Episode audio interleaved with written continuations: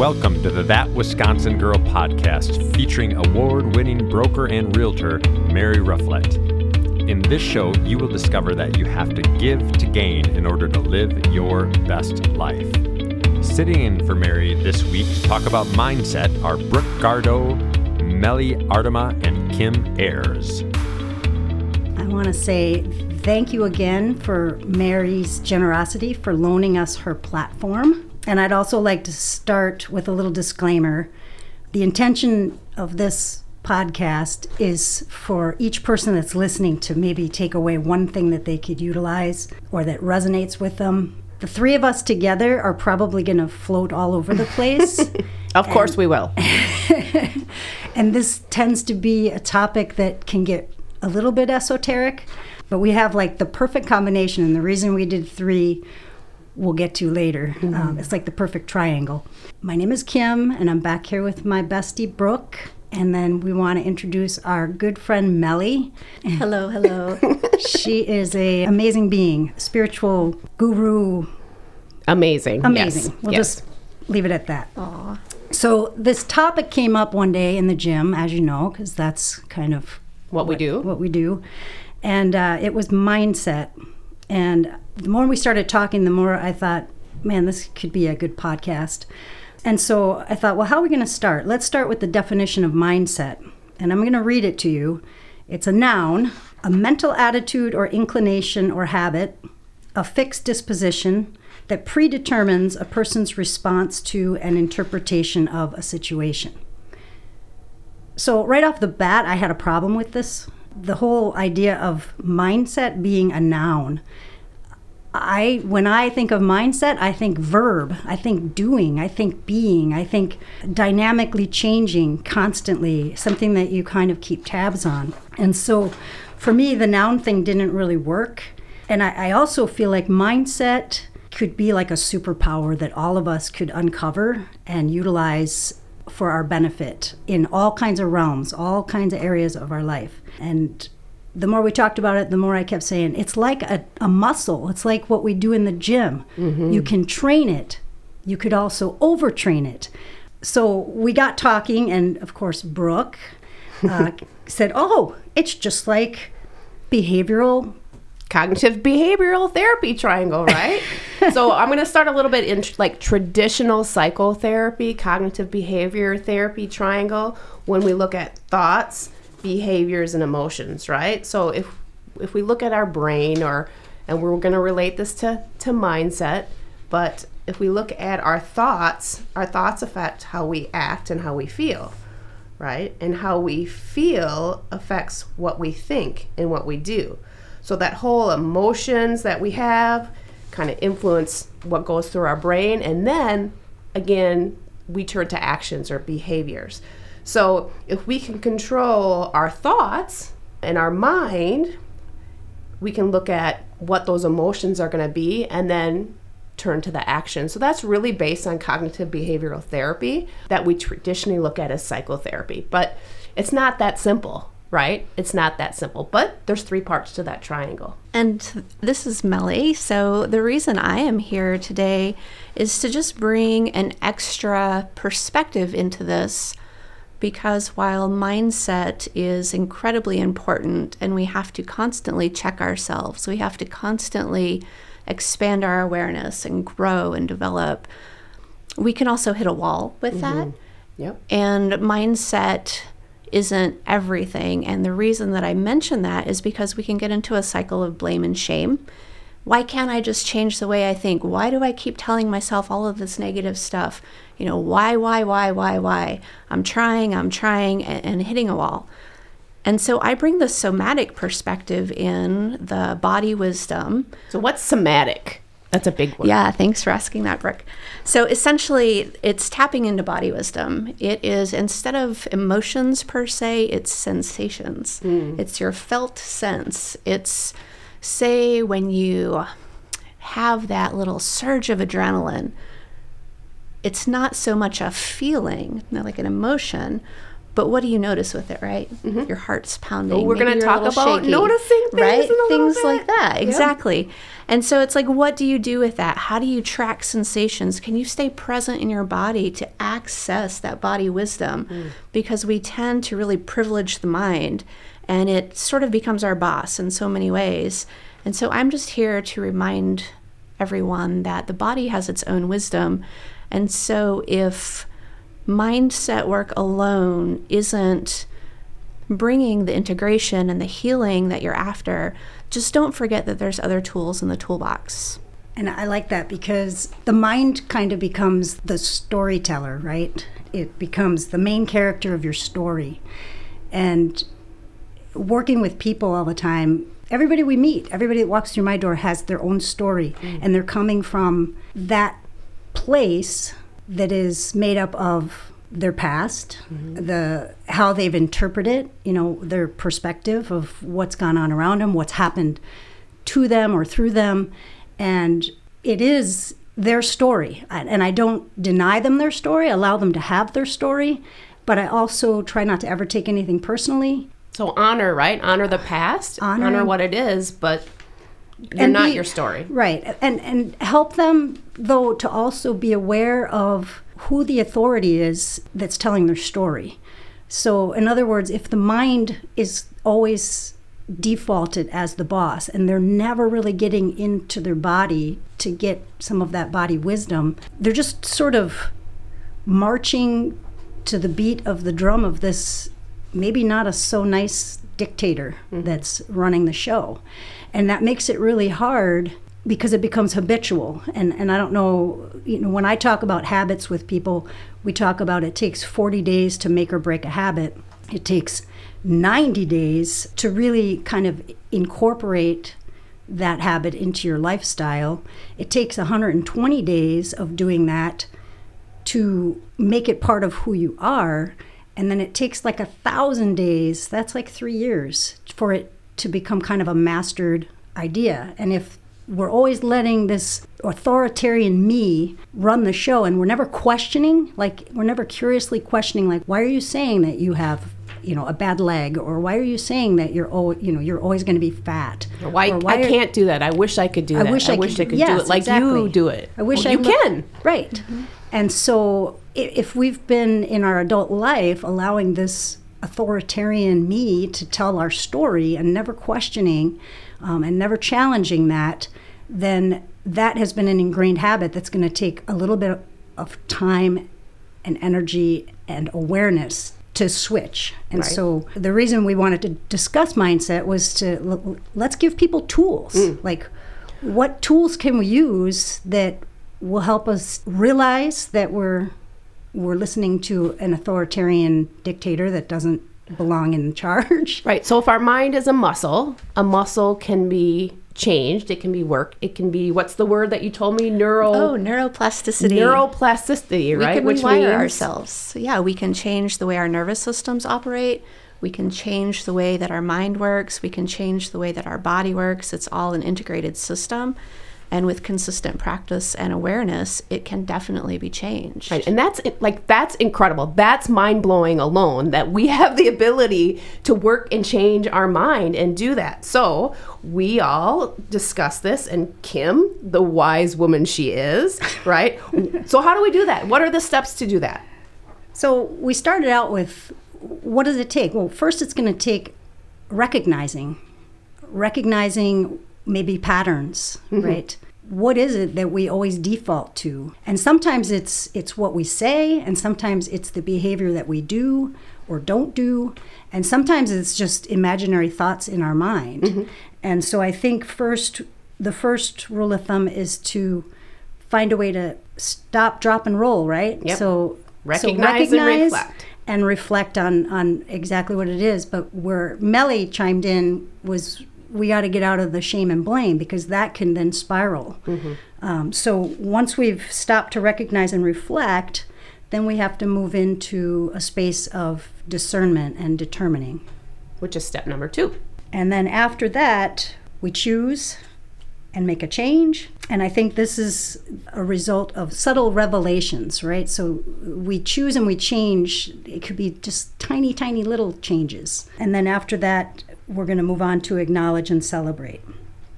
One thing, if I can jump in about the change, with the somatic work that I do, a part of that is this whole process of noticing, this process of reflecting, this process of what is the sensation that's going on in my body. And it doesn't necessarily have to have a story behind it, but we just track it and we follow it until something emerges from that.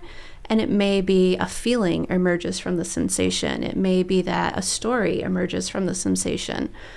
But really what we want to always, always do is not overwhelm the system, because I think that's another important thing to mention, is that in order for integration and healing to happen, our nervous system has to actually register a sense of safety. And so if we are in that cycle of shame, we are not going to feel safe enough even with ourselves to heal and to integrate. And so is that like the fight and flight mode? Well, it is. That's an aspect of it. I work with a theory called polyvagal theory, and the fight, flight, freeze response is part of that. And we also look at the social engagement process and how healing that is. And essentially that means, you know, if we're in our sort of right, balanced, well, whole, integrated selves, we can make eye contact with people. We can speak and we can ask for what we need. We can feel like our desires matter, our needs matter. We can feel like it's important that we exist. And if we don't have that happening, our neuroception, so our unconscious processes that are telling us if we're safe in the world, can be sending red flags into our nervous system. And so keeping that in mind, when we start to make some of these changes and it feels hard, it's so important to go slow and to celebrate those successes, because if you jump into a lake of frozen water, right? It's like, whoo, it's going to overwhelm the system. But if you just dip your toes in, you explore, right? You're curious, like, oh, this is an interesting sensation. And then you take your toes back out. You kind of play with that sensation a little bit. You know, you dip back in a little more. And so that, I think, is important, to go slow. I think we have a tendency to want to just all or nothing, just push ourselves, just do it. I'm just going to heal right now.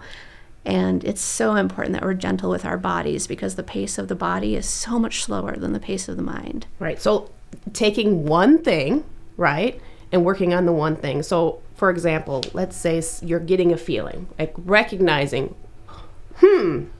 I think that really is making me uncomfortable, or that's making me angry.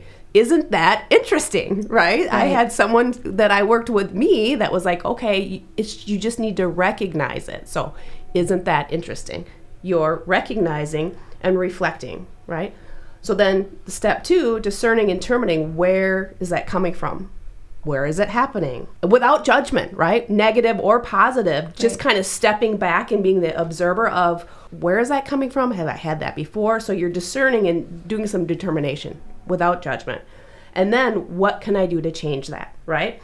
I'm going to choose next time. I'm going to try to recognize it, determine, okay, now I know what I'm going to do, and I'm going to choose to change that. I'm going to have a different reaction. I'm not going to, be short with my child, or I'm not going to shove that cupcake in my mouth, or I'm not going to snap back at someone. And then if you get through that process, right? Okay, so my little boy came at me and I didn't react, and I talked quietly and I took a deep breath, and he walked away, and it worked.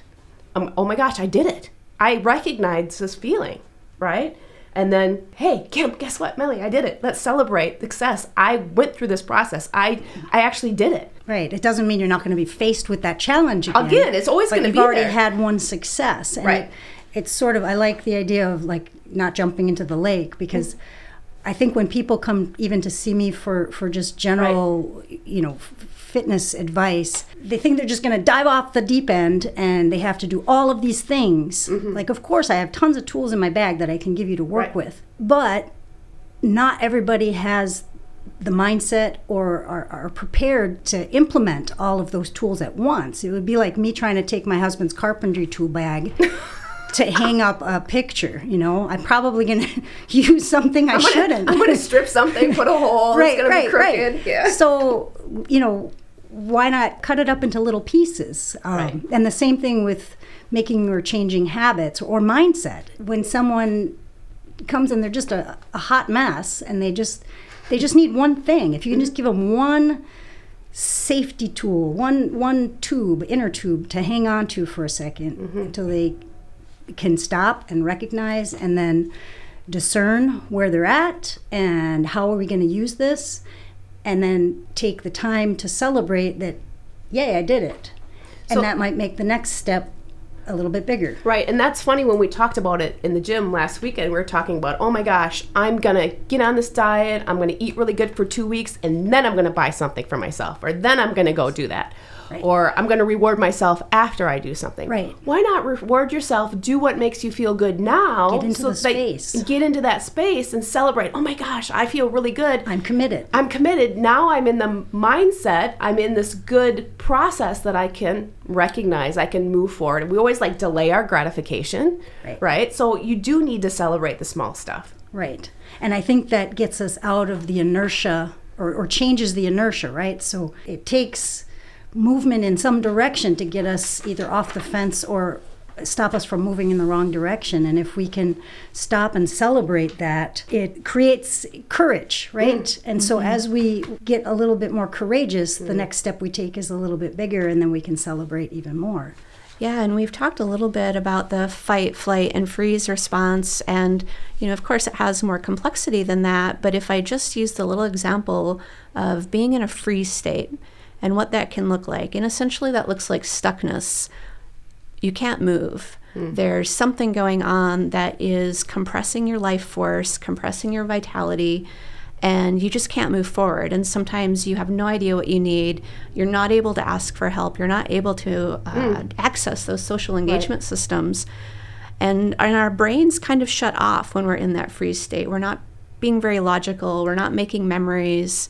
And so that sense of that tiniest little movement, that one little thing, like even if you can't make yourself even go for a walk that day, can you just put your shoes on? Like, what's the tiniest little impulse that you actually have access to that starts to build your momentum and get you out of that freeze state?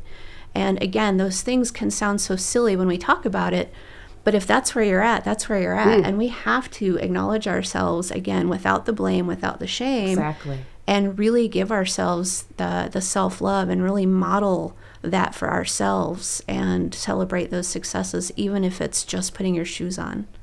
So really, I mean, it is, again, like Kim said in the beginning, if you can take one thing from what we've talked about, one thing to recognize, isn't that interesting?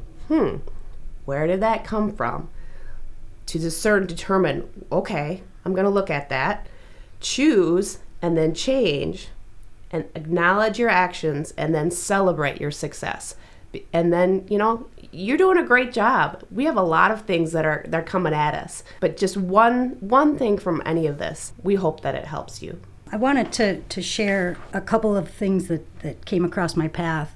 It's always funny when we start having topics like this, what sort of things fly in front of my face, literally. One of the things that I read not too long ago is it said, awareness and authenticity are a natural result of having a mind that respectfully communicates with the body so that the body can better commune with life. And I just thought, yeah, that's exactly what we're talking about. When you can have self-awareness and be authentic with what you're seeing, you can then be discerning in how you're going to move, what direction you're going to move from there.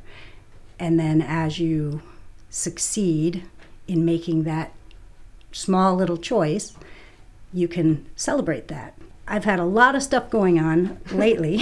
I'm in the middle of prep season for my final show, and the way I commune with my mind, body, and spirit is I spend a lot of time in nature with my dog. And I also ask nature for messages to me.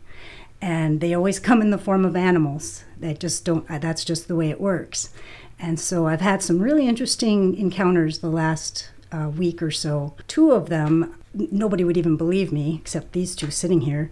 But one was an actual cougar, and the other was a fisher cat, a black fisher cat. And, you know, we came back and discussed all of that, and what could that mean? Once in a lifetime sightings, right? What are you telling me? I mean, it was isn't that interesting? Isn't that interesting? Right, so really impactful, and I won't go into what I pulled from that, but still kind of digesting and absorbing that awareness. And the other night I was walking, and this bird was screeching, and I had a podcast in one ear. I often do that. And so I pulled my earplug out, and I listened, and I could hear it was just constant, the screech. And the dog's even stopping and kind of looking around like, what in the world is going on? And I see this bird fly across in front of us, and I thought, is that an owl or is it a hawk? So we move towards it, and it's continuing its noise. And the closer we get, it stopped in a tree, and I could tell it was a hawk, and it took off, and it was still screeching. So I'm like, okay, I understand it. You know, hawk is a messenger, and, you know, I have to pull back and take a bird's eye view of my life and whatever it is I'm pondering. But the one thing that came back as a message was, we are only as powerful as our capacity to perceive, receive, and use our abilities. And I thought, oh my, it was exactly the answer I needed to hear. The whole, like, don't get distracted by all the outside noise. Let's take some time to really reflect on what is going on, and then use that energy to get at the task that you have in front of you to reach your goal. Oh, that's powerful stuff. Yeah, it was pretty powerful. I was like, this is going in my book. When I finally write it. Mm-hmm. And, you know, as we begin to access that energy and pay attention to those things, and it is a neuroscience concept through what's called our reticular activating system, what we choose to put attention on. Mm. What we focus on grows, right? Grows. What we water grows. It grows. Yep. And so we're essentially going back to mindset through noticing things that give us wonder and awe and remind us of the magic in life. Mm. We program our minds to see that more and more and more and more. And, you know, I've run into so many folks in my work that, you know, like they say, you know, you've been through, you know, all of these horrible traumas, and you have, you know, this thing and that thing going on, and how do you even function in life, let alone, you know, be this healing presence for others?